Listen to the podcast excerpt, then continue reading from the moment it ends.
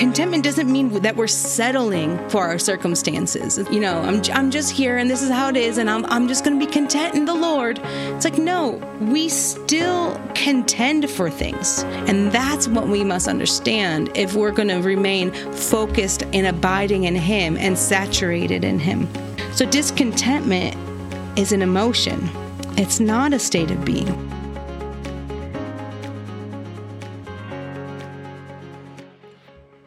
During our conference in January, I had this beautiful moment with the Lord, and it was during worship.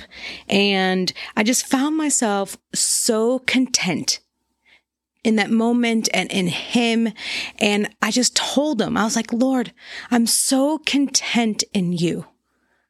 And I don't know if the Lord talks to you the same way he talks to me, but a lot of times when I, I feel like when I make these kinds of statements to him, he likes to kind of poke at them a little bit, maybe see how deeply rooted they are. But immediately he responds to me and he says, Are you really?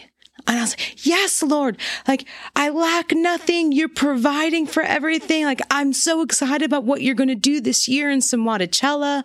And he doesn't respond, but I feel like if God could smirk, if God does smirk, he was like smirking at me because I found myself a couple weeks later at our office in Cocoa with uh, sitting with our finance department. And it was about a month before I was heading back to Zambia. And I was at the part, part where the budget I had set was ab- right about, right about in. And I was looking at like the last few visits I had, last few churches to, to share and pack my bags and jumping on that plane and getting back to Zambia. And I made the mistake of, um, of asking our finance office to, like, can you just, you know, take a glance at my budget? Make sure I'm not missing anything. Uh, you know, you know, before I leave in a month, not really expecting there to be really any changes. And suddenly I found myself with a much larger budget and a much larger fundraising goal and not much time to do it in. And I felt the Lord, I heard the Lord say to me, So are you still content? And I kind of sat back and I was like, Am I? Am I still content? And it kind of led me on this on this journey of really looking closely at what is true contentment in the in in the Lord and what does that mean and where does that come from and how do we remain in it and so today I just want to share about about what the Lord's revealed to me uh, through contentment. So the world defines contentment as a feeling of deep satisfaction. It's a feeling that is chased and worked for over an entire life. If you look at the American dream, it's entirely built upon it. However, that kind of contentment actually opens up the door for dissatisfaction, bitterness, and envy. But it's probably the first thought when we look at defining contentment, that's probably where we go because that's what we've grown up in, in our Western culture as understanding. You know, when you're single, you're like, I'll be content when I'm married. And then you get married. I'll be content when I have a child. I'll be content when I have the dream house, when I have the promotion, when I have this amount of money in my bank account. We chase a feeling that lasts for a moment but we're expecting it to be a permanent part of our lives, and it never is. The richest people in the world are usually the most miserable. In fact, studies have shown that riches actually have no impact on the amount of happiness that is felt in daily experiences. And if you look at the lives of the rich and famous, they're terrible. They are full of discontentment and they actually miss out on on the, on everything that God wanted for them because they're so busy chasing this dream of wealth and what their idea of, of contentment is. So while the world defines contentment as a feeling, an emotion, which is based on external circumstances, the Bible shows us a different definition. If we look at the book of Philippians, chapter 4, Paul writes and says, Not that I speak from want, For I have learned to be content in whatever circumstances I am. I know how to get along with humble means, and I also know how to live in prosperity. In any and every circumstance, I have learned the secret of being filled and going hungry, both of the having abundance and suffering need. I can do all things through him who strengthens me. So Paul write is writing this from a prison cell. And we can actually, if you look back at the earlier chapters in Philippians, we can actually see that he's suffering right now. Like these prison cells, they're they're nothing glorious. He is basically being treated like garbage. And to teach on the topic of contentment, especially when you look at contentment according to the world's definition, it's insane. Like it no one should be able to even think about contentment right now because by the world's definition, he should be the most discontent man in the entire world. However, he's talking about a different type of contentment that the world can never offer.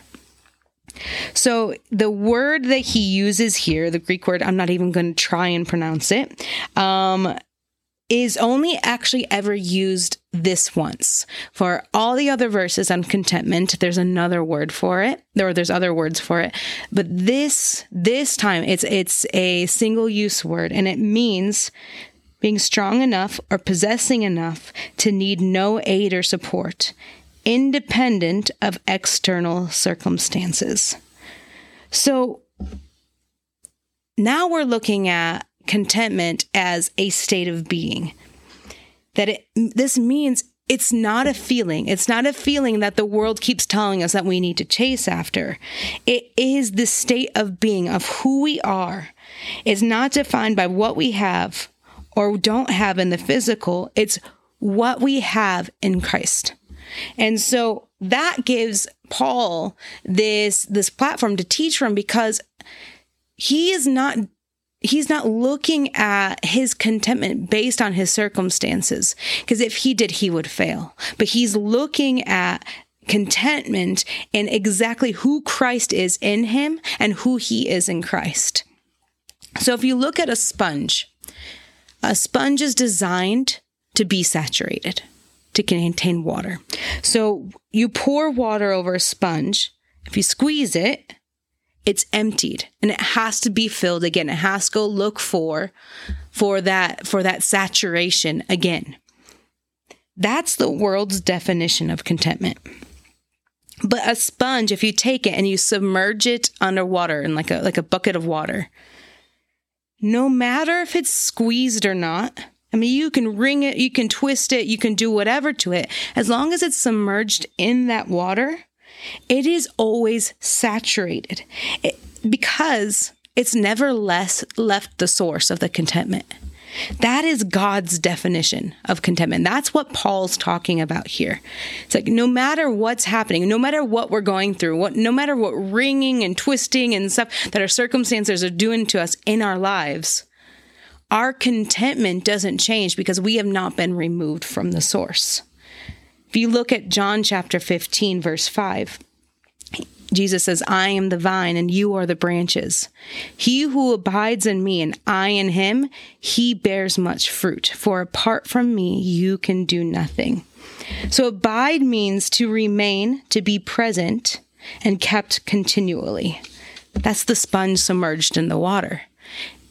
If you hold it down there, you keep it down there, it's never going to separate itself from the water because it's designed to be saturated. So we are designed to abide in Christ. Christ is our source, and our contentment is based on the fact that we've been grafted into Him. I mean, we're go- about to go into rainy season here in Zambia, and we've got storms coming. And what does a tree do in a storm? Nothing. It doesn't worry because it knows its strength. Its strength comes from deep within it, and it will not be moved. So it remains in peace, which is a fruit of the Spirit. So Paul says, said back in Philippians 4 that he can do all things through Christ who strengthens him. But Paul doesn't have to search for the strength of Christ because he's grafted into him. He knows in whom he dwells. He knows who his source is. And so it doesn't matter what circumstances look like. He's saturated. He's not moved. When we understand who God is and who we are in him, then our contentment is constant no matter the circumstances. So we abide in him by keeping our gaze upon him. When we, when we when we look at the story of Peter on the storm during the storm on the boat and Jesus is walking on the water. And Jesus calls out oh sorry Peter calls out to Jesus and Lord like just just let me come to you. And, he, and Jesus says yes come. And what we we often focus on Peter's failure but we forget the fact that he actually walked on the water. Like Peter actually did it. He did the impossible because his gaze was upon Jesus. It was only when he started looking at his circumstances, he took his eyes off of Jesus and focused on the circumstances that he started to sink. So when we keep our, our gaze upon the Lord, it doesn't matter what storms come. It doesn't matter how how hard the wind blows or how big the waves are.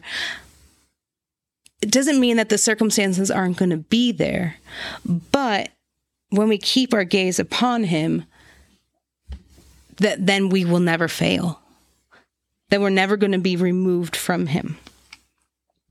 So when looking at this idea of contentment, we have to look at then discontentment because we think they go hand in hand. Contentment, it, it doesn't mean like when I'm content, it doesn't mean I'm like not believing and trusting the Lord for things. That's not true contentment doesn't mean that we're settling for our circumstances. It's like, well, I'm, you know, I'm, I'm just here and this is how it is. And I'm, I'm just going to be content in the Lord. It's like, no, we still contend for things. We still contend for change. We still contend for, for the promises of God and the blessings and of, that he gives us in our lives. There is a difference though between contending and discontentment. And that's what we must understand if we're going to remain focused and abiding in him and saturated in him. So discontentment is an emotion. It's not a state of being. It's a feeling that sets in when we allow it to guide us. And it's often rooted in the comparison trap. I don't know about you, but I've been on the field now for almost 18 years and I fall into the comparison trap a lot. And it's been something that pops up probably at least once a year, twice a year. A lot of times I can nip it in the butt really, really fast and and identify it for what it is and deal with it. Um, sometimes it lasts longer. And last year I was actually really struggling with some discontentment that I had allowed to, allowed to take root in my life, and I didn't realize that it had taken root until all of us I was actually like emotionally affected by it. And I I was like why do I feel this way? And like I I finally realized like the Holy Spirit shined a light on it. Like, hey, you've allowed this this discontentment through compa- through the comparison um, trap of it wasn't money it wasn't um, materialistic it wasn't ministry related it was life season related. And the lord just showed me right in that moment of like hey You've allowed this to take root in your life and it's not supposed to. It's not supposed to produce bitterness. And so I just brought it to the Lord and the Lord gave me a vision of exactly what he was doing and it removed all discontentment over that over that thing in, in, in, an instant. And that's the beautiful thing about encounter with the Lord. What therapy can take, you know, 20 years to do, one encounter with the Lord can do. And that's exactly what happened. All of that bitterness and discontentment was completely uprooted. But it doesn't mean that I'm not contending for that thing. I'm actually, I am contending for it. I'm believing the Lord and I'm trusting Him for it. And it's actually because that discontentment was uprooted that I'm actually in a place of contending for it. Because discontentment comes against any opportunity to contend for something, to have faith for it, an active faith that, that requires our action. And that comparison trap it takes our eyes off of what God is actually doing and wants to do in our lives because we're so busy looking at those around us and we're so busy looking at our own circumstances and having a woe is me mentality that we can't actually see what the Lord wants to do. And in 1 Timothy chapter 6